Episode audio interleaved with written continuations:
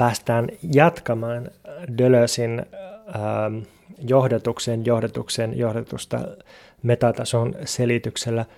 On sunnuntai-ilta ja mä oon hiipinyt työhuoneelle, jossa ei ole ketään muuta ja istun täällä yksinäisen lampun valossa ja kaikki on pimeää ja täysin hiljaista. Mihin me jäätinkään? Miksi Deleuzein kirjoitustyyli tai ajattelun tyyli koetaan usein niin vaikeaksi?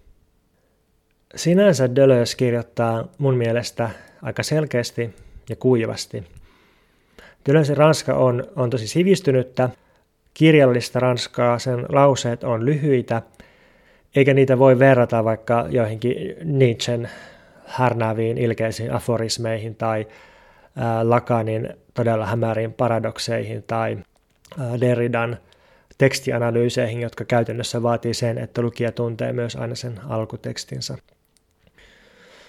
Mä oon sitä mieltä, että jokainen Dölösin kirja on mahdollista tiivistää tosi täsmällisten ja hierarkkisten muistiinpanojen muotoon, siis niin kuin järjestelmämuotoon.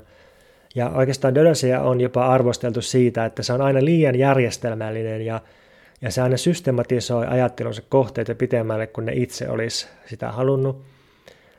Deleuze aina tuottaa hirveän määrän logiikoita ja luokittelujärjestelmiä ja käsitesarjoja, vaikka kyseessä olisi joku Nietzsche, joka tunnetaan aforistisesta ja katkelmallisesta tyylistä, tai, tai, tai jos kyseessä on vaikka elokuvan historia 1900-luvulla, niin Deleuze toteuttaa sen tämmöisenä taksonomisena merkki luokitteluna tai merkkijärjestelmien luokitteluna, tai jos kyseessä on Francis Baconin maalaustaide, niin sitten Deleuze luokittelee, niin purkaa sen osiksi ja, ja luokittelee sen erilaisiin, erilaisten käsitteiden kautta.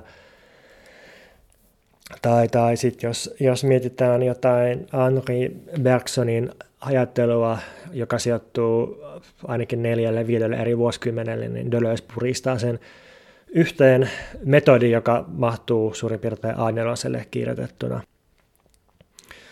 Eli jos, jos kyseessä on selkeä kirjoittaja, joka on vielä hyvin systemaattinen, niin mistä sitten syntyy se Deleuzein koettu vaikeus? Ja, no mun nähdäkseni tähän on kolme vastausta. Ensiksi Deleuzein vaikeus syntyy siitä, että Deleuze kirjoittaa tosi tiiviisti. Ja tähän liittyy nyt se, että Deleuze on ranskalaisen eliittikoulutusjärjestelmän tuote – ja niinpä Deleuze olettaa lukijalta tietoja filosofian, taiteen ja tieteen historiasta ja ei taustata esimerkkejä kauhean laajasti.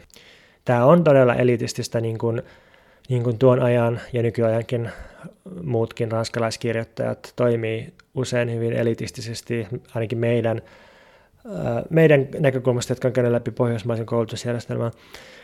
Mutta ehkä voi ajatella myös, että, että jollain tavalla Deleuzein tyyli on, on myös en tiedä voiko sanoa tasavertaista tai demokraattista, mutta, mutta sellaista, että se luottaa lukijaan. Deleuze antaa käsitteet ja se, ne tavat, joilla käsitteet toimii ja käsitteiden väliset suhteet, ja sitten on lukijan tehtävä keksiä, että, että mitä niillä voi tehdä ja miten niitä voi käyttää. Deleuze ikään kuin antaa lukijalle tarpeelliset työkalut, mutta ei anna mitään käyttöohjeita ainakaan kattavasti niin, niin, kuin niin sanottuun oikeaoppiseen käyttöön, koska ei ole olemassa mitään oikeaoppisen työskentelyn mallia. Tämä on sellainen ajatus, mikä toistuu Deleuzein ajattelussa, että, että ei ole olemassa mitään valmista mallia, että ei ole mitään ikään kuin tuon puolesta hyvän elämän mallia tai ei ole mitään sellaista vaikkapa tuottavan ihmisen mallia, joihin meidän kaikkien pitäisi nyt työntekijöinä pyrkiä, vaan, vaan tota, jos me halutaan malleja, niin meidän pitää tehdä ne itse ja yhdessä ja hyväksyä se, että ne on aina väliaikaisia. Toinen vaikeus liittyy Deleuzein ajattelun epäintuitiivisuuteen. Jos selvittää itselleen vaikka virtuaalisen käsitteen, jonka Deleuze omaksuu Bergsonilta, niin se on itse asiassa tosi ymmärrettävä ja käyttökelpoinen ja hyvä käsite – mutta ensimmäisen kerran, kun törmää virtuaalisen käsitteeseen, niin, niin se, se käsite ja siihen liittyvät muotoilut vaikuttaa oikeastaan jotenkin niin kuin todella hölmöiltä tai niin kuin oudoilta, ja ne on kaikkea, kaikkea kokemusta ja arkista kielenkäyttöä vastaan, että esimerkiksi Bergsonismi-kirjan suomennoksen sivuilla 63 Deleuze kirjoittaa, että menneisyys tulee aina ensin. Tähän kuulostaa täysin niin kuin kaistepäiseltä, että miten niin menneisyys voi tulla ennen tulevaisuutta. Tai sitten eroja toisten väitöskirjassaan Deleuze käsittelee sitä, että miten virtuaalisuus on todellista ja edeltää sitä, mikä on aktuaalista, eli mikä, mikä meillä on niin kuin käsillä tässä.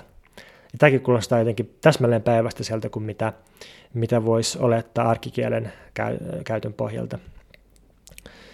Ja tämä epäintuitiivisuus liittyy just siihen, että, että Deleuzein tapa ajatella eroaa siitä klassisesta ajattelun kuvasta – ja se on, se on kaukana esimerkiksi fenomenologian tavasta tehdä filosofiaa jonkun jaetun ruumiillisen kokemuksen pohjalta, ja se on kaukana myös joidenkin kielifilosofian tavasta ottaa arkinen kielenkäyttö ajattelun pohjaksi.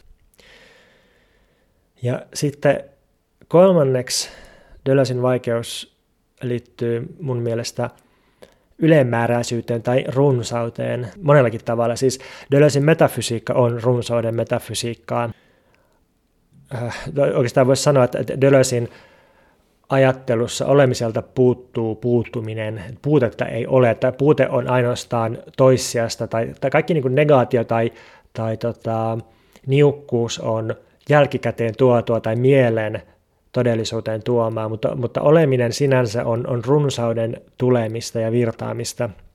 Ja Deleuze yrittää tätä ilmentää myös sitten kirjoitustyylissään, ja siinä usein tuntuu siltä, että, että kaikkea on liikaa yhdelle sivulle, että ajattelua ja viittauksia ja käsitteitä kasaantuu ihan liikaa jo ekalle sivulle ja ajatukset vuotaa eri suuntiin ja sitten jos ajattelee, että saa kiinni yhdestä funktiosta, niin Deleuze onkin jo jossain muualla. Ja tämä on erityisen vahva piirre noissa kirjoissa ja teksteissä, mitä Deleuze kirjoitti Gattarin kanssa yhdessä. Erityisesti toi Mil Plateau, jossa niillä on ihan suorana tavoitteenakin kirjoittaa sillä tavalla, että se teksti virtaa epälineaarisesti intensiteetin tasolta toiselle. No, jos on sitten niin selvää, että mikä takia Deleuze on niin hankala, jos on niin helppo sanoa tämä auki, niin miksi tehdä filosofiaa niin sanotusti vaikealla tyylillä? Miksi ei voi vaan antaa sitä ikään kuin lopputulosta selkeällä, helpolla kielellä? Miksi pitää kiertää tällaisen vaikean tyylin kautta? Niin järjestelmällinen ja johdonmukainen kuin Deleuze onkin, niin, niin Deleuzein ajattelu toimii myös esteettisellä tasolla. Jos esteettisen ymmärtää ää, siinä mielessä, kun se määritellään Kantin arvostelukyvyn kritiikissä. Eli sellaiseksi toiminnaksi, aistimelliseksi toiminnaksi, jonka vaikutukset ei ole mitenkään yksiselitteisesti ilmaistavissa käsitteillä. Jos lukee Deleuzein tekstejä, seurauksena tästä lukemisesta ei ole pelkästään joku sanallistettu väite, joku tieto, sisältö, vaan myös ruumiillinen ja aistimellinen vaikutus. Tavoitteena on, että lukija muuttuu kohdatessaan ajattelua ja syntyy jonkinlainen katkos, että jotain uutta ehkä käynnistyy. Tai, tai sitten ei, että joskus Deleuzein teksti, niin kuin mikä tahansa teksti, niin ei vaan toimi. Ja joskus Deleuze pysyy lukijalle vaikkapa typeryksenä tai epäolennaisena tai tylsänä, ja se on, se on täysin ok. Ei kaikkien tarvi saada siitä jotain tai, tai niin sanotusti ymmärtää sitä. Jos ei toimi, niin silloin ei kannata väkisin vääntää. Mutta ehkä tässä Deleuzein tavoitteessani on jotain muutakin kuin sellaista, mikä pätee Deleuzein teksteihin. Se on minusta kiinnostavaa, että, että kun mä itse olen toiminut sekä toimittajana että poliittisena kirjoittajana, että akateemisena kirjoittajana ja niin edelleen, niin, niin on kiinnostavaa, miten Deleuze suhtautuu tällaisiin eri kommunikoimisen ja, ja, ja niin kuin ilmaisemisen tapoihin. Me ehkä normaalisti tavataan ajatella kirjoittamista just kommunikoimisena. Ajatellaan, että esimerkiksi toimittaja tai opettaja tai, tai tutkija kirjoittaa välittääkseen jonkun sisällön, välittääkseen jonkun viestin ja, ja luodakseen semmoisen ähm, niin välittävän yhteyden johonkin yleisöön tai oppilaisiin tai tieteelliseen yhteisöön. Ja sitten mukana tässä kommunikaatiossa on sen viestin sisällön lisäksi toive, tämän, tällaisen viestinnän tapahtuman ää, niin kuin molemminpuolisesta rehellisyydestä ja luontoisuudesta. Ajatellaan siis, että, että viestintä tähtää yleiseen tunnistamiseen ja totuudenmukaiseen tulkintaan, ää, jota johtaa kaikkien viestiöiden yleinen hyvä tahto. Nyt Deleuzeissa on hauskaa se, että, että sille puuttuu ihan kaikki tämä. Että siis Deleuze ei kirjoita sen takia, että sillä olisi joku viesti, jonka se haluaisi välittää. Koska siis jos, jos, jos kyse olisi tästä, niin silloinhan se voisi tehdä just sen, että se sanoisi sen erittäin lyhyesti ja selkeästi sen, sen viestin. Ja Deleuze ei myöskään ole hyvän tahtoinen lukijaa kohtaan. Jos Deleuze on jotain, niin se on mieluummin väkivaltainen kuin lukijaystävällinen. Väkivaltainen on tietysti aika raju sana, mutta tota, Deleuze käyttää sitä joskus.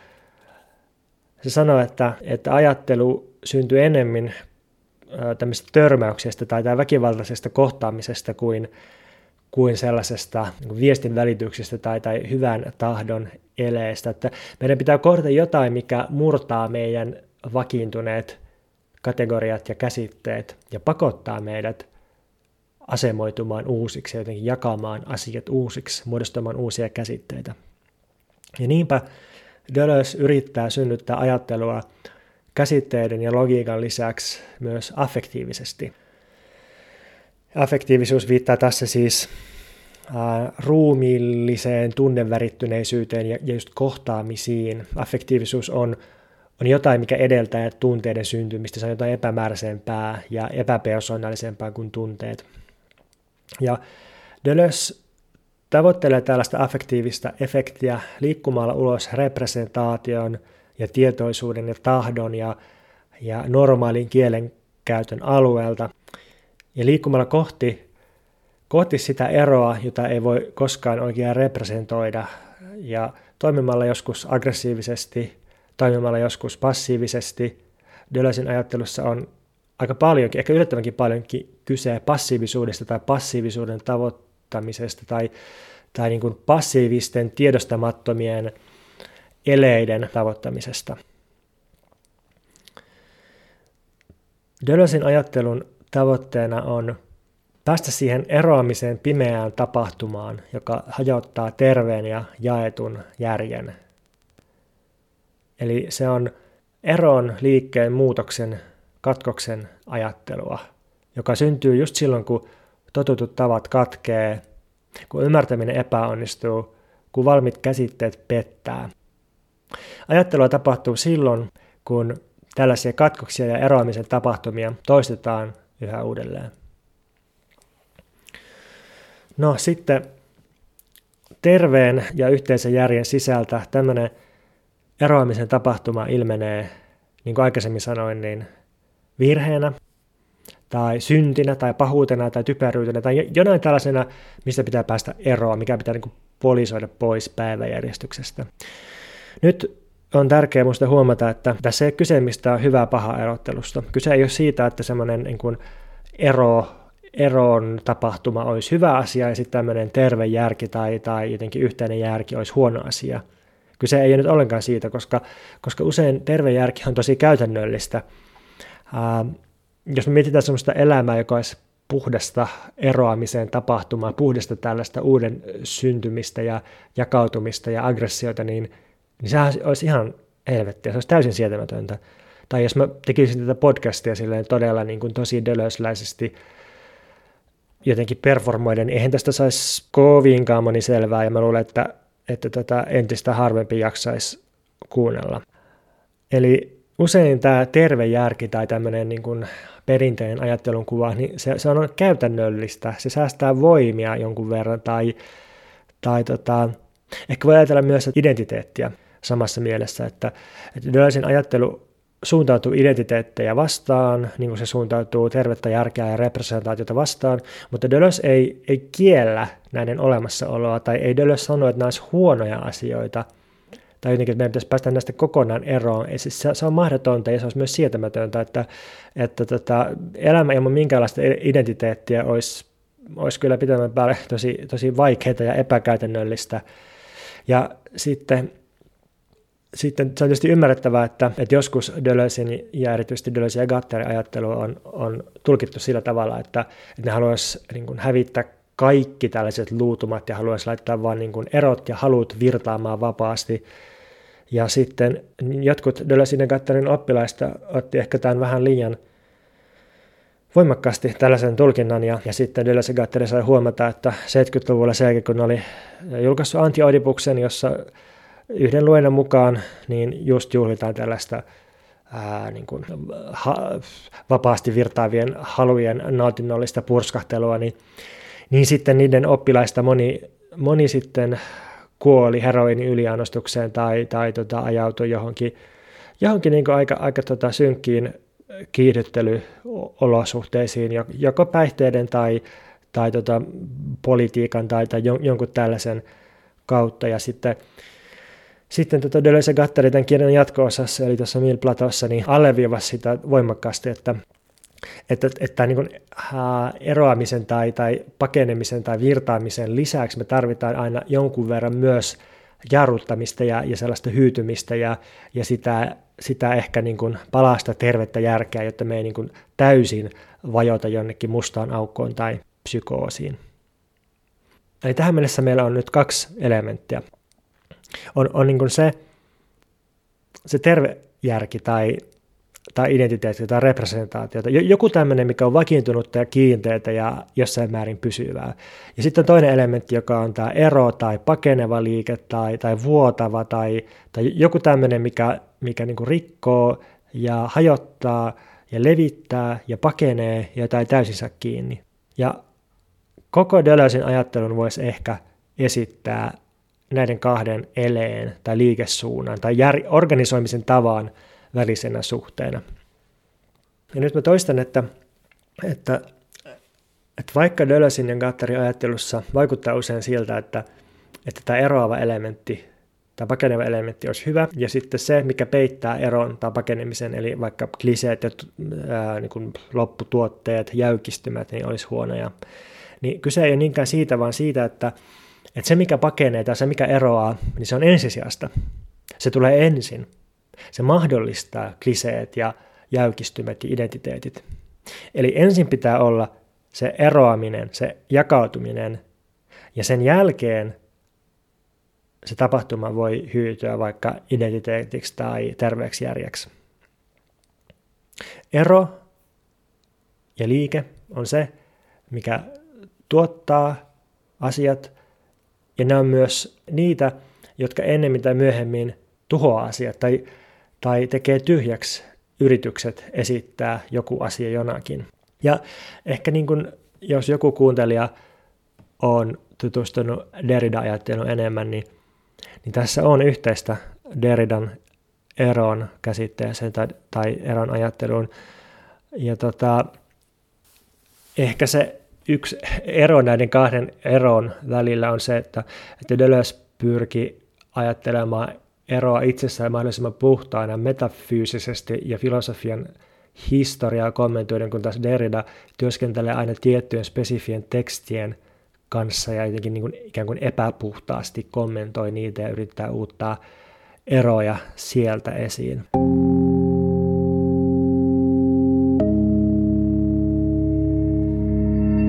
Nyt musta tuntuu, että tämä on mennyt niin abstraktiksi, että, että tota, Mä yritän vähän konkretisoida.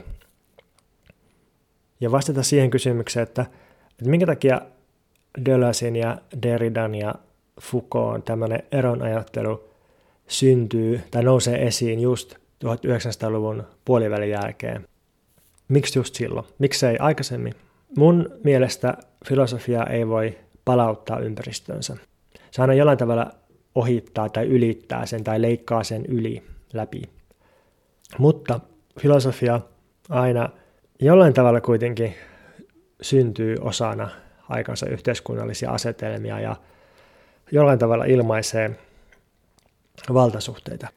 Esimerkiksi aika iso osa uuden ajan filosofiasta länsimaissa, ihan tietoteoriasta poliittiseen ajatteluun, käsittelee jollain tavalla sitä, että, että onko kaikilla ihmisillä samanlainen pääsy tietoon ja millaisia auktoriteetteja tarvitaan ja kenellä on näillä perusteella sitten oikeus ja mahdollisuus osallistua yhteiskunnan hallitsemiseen.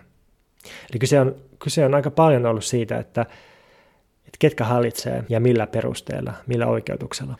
No sitten tämä niin kutsuttu eron ajattelu ilmestyy 1960-luvulla just sillä hetkellä, kun erilaiset vähemmistöryhmät alkaa järjestäytyä ja siirtomaiden antikolonialistiset kamppailut käy yhä verisimmäksi, muun muassa Algeriassa ja Vietnamissa. Ja samaan aikaan, kun syntyi tämmöinen filosofia, joka otti eron lähtökohdakseen, niin syntyi tosiaan liikkeet, jotka myös otti eron lähtökohdakseen, niin kuin vaikka sukupuolieron feminismi Ranskassa tai marraskuun liike Suomessa tai erilaiset homoliikkeet tai mustat panterit vaikkapa. Ja sitten samaan aikaan vanha marksilainen, hegeliläinen dialektinen ajattelu joutui kriisiin, kuin yhteiskunnallisessa liikkeessä siirryttiin perinteisestä dialektisesta luokkataistelusta antirasismiin ja ekologiseen teemoihin, ekologisiin teemoihin ja feminismiin. Eli, eli tällaisiin poliittisiin kamppailuihin, joita ei voinut enää voinut niin kuin hallita tai täysin, täysin niin kuin kaapata tai käsittää tällaisen vanhan dialektisen ajattelun keinoin. Ja sitten tietysti joskus filosofia syntyy ihan suoraan liikkeiden käymistä konflikteista, niin kuin Foucaultin vallan ajattelu 70-luvun alussa liittyi suoraan siihen työhön, jota Foucault teki tuossa tota, GIP-vankitietoryhmässä, ja se liittyi suoraan siihen, siihen vastarintaan, mitä vangit teki eurooppalaisissa vankiloissa, tai sitten ehkä aika ilmeinen esimerkki myös on Judith Butlerin varhainen ajattelu, hankala sukupuoli ja, ja muut ne, niiden ajan kirjoitukset, jotka liittyy suoraan Jenkkien queer skeneen ja liikkeisiin ja kysymykseen siitä, että mikä on feminismin toimija tai ketkä on feminismin subjekteja. No, siis tapahtui tämmöinen käänne 1900-luvun jälkipuoliskolla siis, että tota, yhteiskunnan tasolla erilaiset vähemmistöt järjestäytyi ja tällaiset tyypit, joita on aiemmin pidetty hirviöinä tai friikkeinä, perusti liikkeitä, jolla ne hajotti kuvan yhtenäiseksi väitetystä kansasta. Ja samaan aikaan ajattelun tasolla löydettiin erojen hirviömäisyys vakaiden identiteettien ja representaatioiden alta.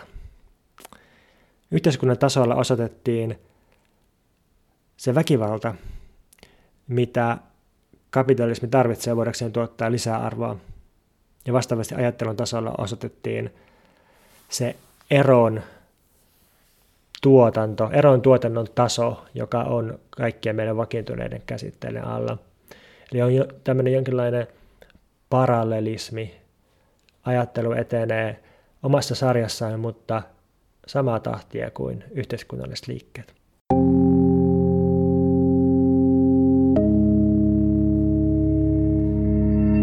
No jos on tämmöinen tilanne, niin miten sitten tavoittaa tämän eron tai eroamisen tapahtumisen pimeä rytmi filosofiassa tyylin tasolle?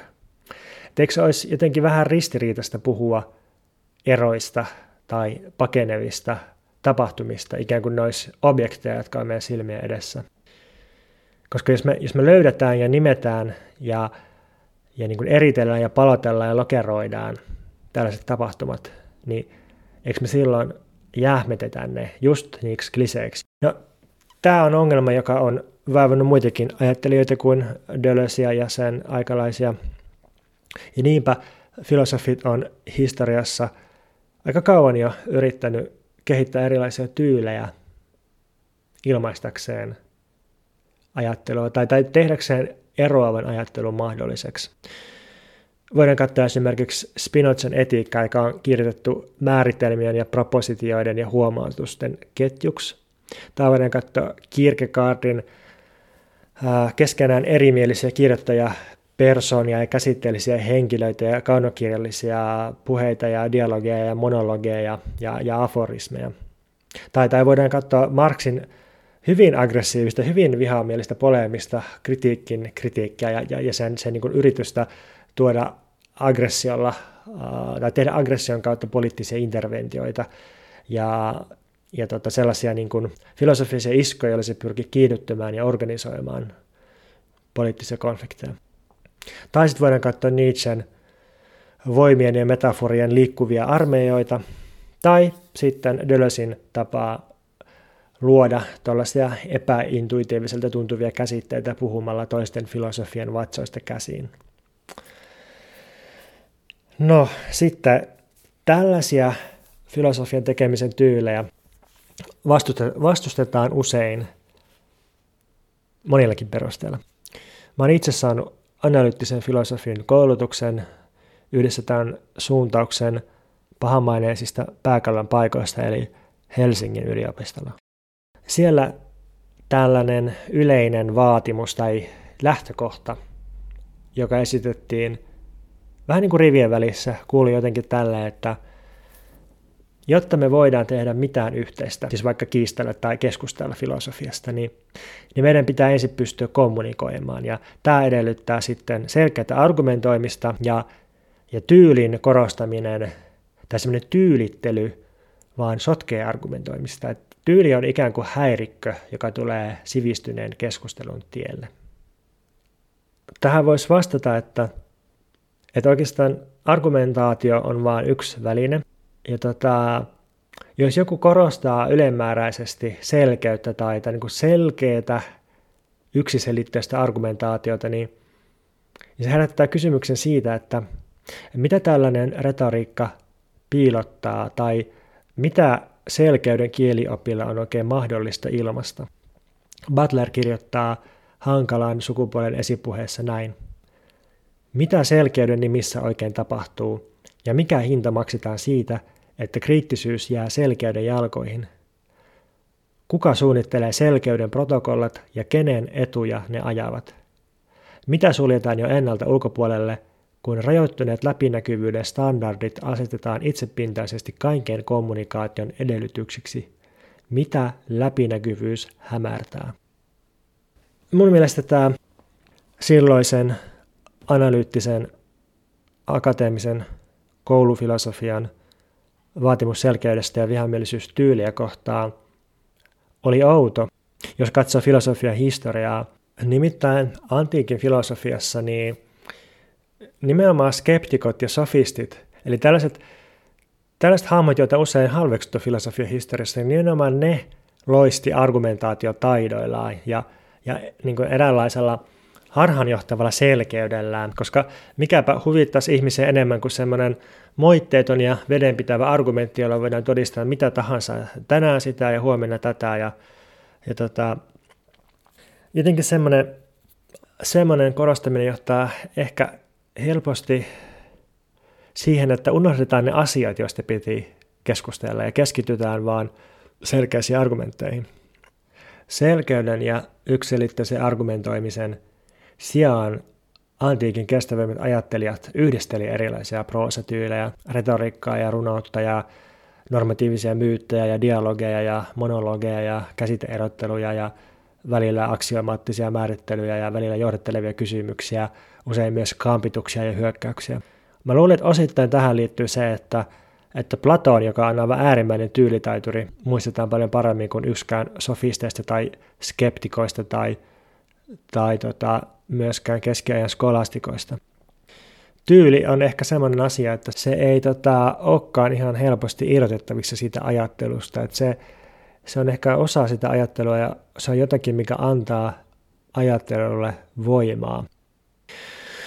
Mutta jos tämä kuulostaa jonkun mielestä vielä hämärältä, niin mä uskon, että me voidaan myös perustella tyyliä argumentatiivisesti, koska mun mielestä tyyli voi toimia argumentatiivisesti tai argumenttien osana ainakin kolmella tavalla.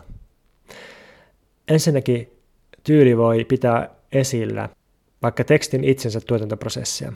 Jos mietitään nykyään autofiktiota, tai mietitään sitä, mitä Iida-Sofia Hirvonen kutsui nuoren voiman esseessään tiliotefiktioksi, eli tällaista autofiktiota, jossa taiteilijat kirjoittaa siitä, että miten hankalaa niiden työ on ja miten on köyhää, miten on ahdistavaa, miten kaikki on kilpailua, joka tuottaa vain riittämättömyyttä, niin jotenkin se, että, että siinä tyylin tasolla kuvataan sen teoksen oma tuotantoprosessi, niin se toimii osana sitä argumenttia, että – että työelämä tai ainakin taiteilijan työ on muuttunut sellaiseksi kuin miten se teksti kuvaa. Että jos se taiteilija tai kirjailija olisi olisi kuvannut ikään kuin ulkoa käsin silleen ää, argumentatiivisen esseen keinoin sitä, että miten, miten sillä menee tai mitä on tapahtunut, niin se on yksi vaikuttamisen tapa tai ilmaisun tapa, mutta se saattaa olla tehokkaampaa, että se, se on sen teoksen muodon tai ilmaisun tasolla se, se tota, väite. Eli ensimmäinen tapa, jolla tyyli voi tukea argumenttia, on se, että se pitää esillä tuotantoprosessia. Jos me puhutaan eroista, jos tekstin tarkoitus on käsitellä erojen ajattelua, niin tuodaan se eron tapahtuminen itse sen tyylin ja tekstin tasolle.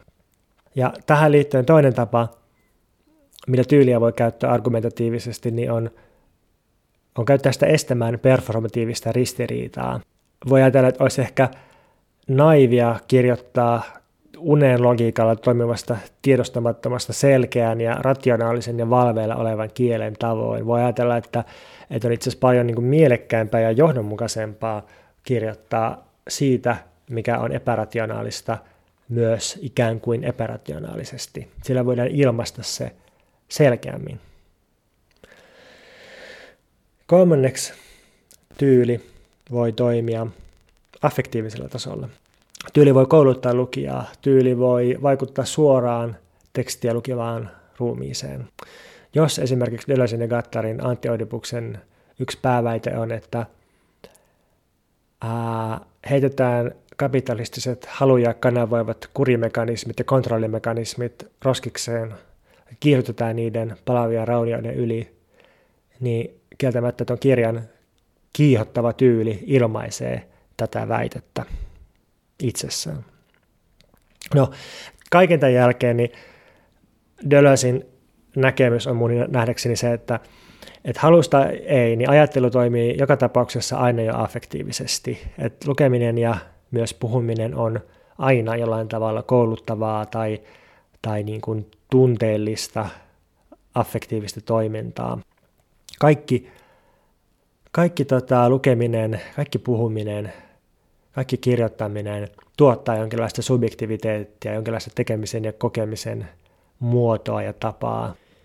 Ja tämän takia, jos halutaan vapautua valitsevista subjektivaation tavoista, niin ei välttämättä aina mielekästä niin sanotusti antaa lukijalle suoraan sitä ajatussisältöä tai, tai ikään kuin lopputulosta, mihin se ajattelun tyyli tai, tai lause niin sanotusti viittaa tai oikeastaan niin kuin kaikki voidaan kyllä antaa välittömästi. Kaikki käsitteet ja lopputulokset ja kaikki väitteet voidaan kyllä sanoa suoraan. Kaikki voidaan aivan kirkkaasti ja johdonmukaisesti ja läpinäkyvästi ilmaista heti alkuun. Mutta sillä ei ole vielä riittävää vaikutusta, vaan tämän kaiken vaikutus tulee vasta käymällä koko se prosessi, koko se tuotantoprosessi, koko se ajattelun prosessi läpi.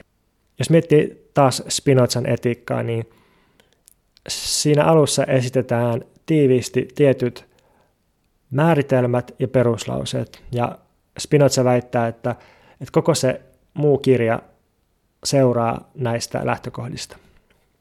Että se voidaan, kaikki voidaan kerjää, koko olemisen tarkastelu ja ää, tunteiden ja, ja tota, etiikan ja kaiken tarkastelu voidaan kerjää auki näistä alkumääritelmistä ja alkulauseista.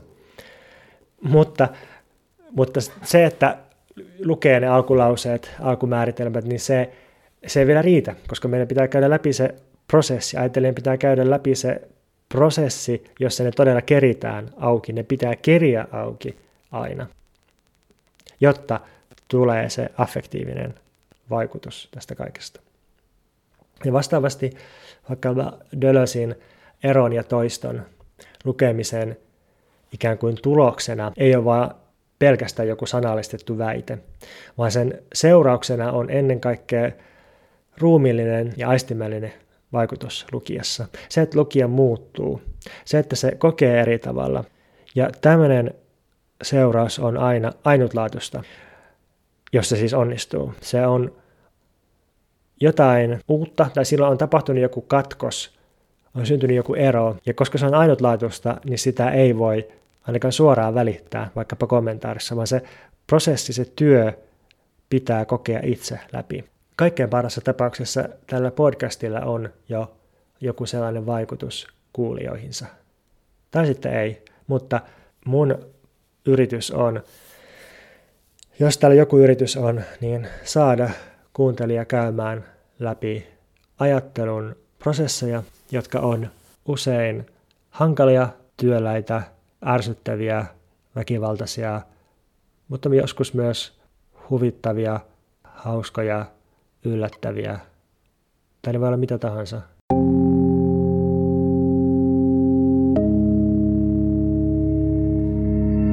Melkein päästiin Dölösiin asti. Ehkä ensi jaksossa päästään jopa itse asiaan ja käydään läpi Dölösin elämää ja kuolemaa vähän. Mutta siihen asti, niin mulle voi laittaa palautetta Instagramissa at purokup tai sitten mailitse pontus.purokuru.gmail.com. Jos haluaa jollain tavalla tukea tätä podcastia, voi shoppailla mun kirjoja tai sitten voi vaikkapa tilata Patreonissa Mikä meitä vaivaa, patreon.com kautta Mikä meitä vaivaa. Ja tota, jos joku nyt jo sai mieleensä tällaisen oikun, että joskus tekisi mieli selittää itse joku Deleuzin käsite tai tulkinta tai teos tai, tai mitä tahansa Deleuziin liittyvää, niin saa, saa olla yhteyksissä, saa, saa lähettää selityksiä tekstimuodossa tai äänimuodossa tai, tai missä tahansa muodossa. Saa lähettää myös kysymyksiä ja saa lähettää ylipäänsä ihan mitä tahansa tai sitten olla lähettämättä. Mulla ei mitään käsitystä, että kuka tätä mahdollisesti kuuntelee, mulla ei minkäänlaista ihanne yleisöä. Ehkä muuhun on vähän tarttunut se Deleuzein asenne, että, että tota, yleisöä ei vielä ole tai kansaa ei vielä ole, vaan se on jotain, mikä syntyy aina teoksen tai ja poliittisen teon myötä. Et yhteisö on aina tuleva yhteisö ja se, se joko tuottuu tai, tai ei tuotu, mutta, mutta tota, ainakaan se ei ole valmiina missään, joten – jos joku sattuu kuuntelemaan tätä, niin kerro ihmeessä, että miksi ja kuka ja milloin ja miten ja mitä. Hei ja hei. thank you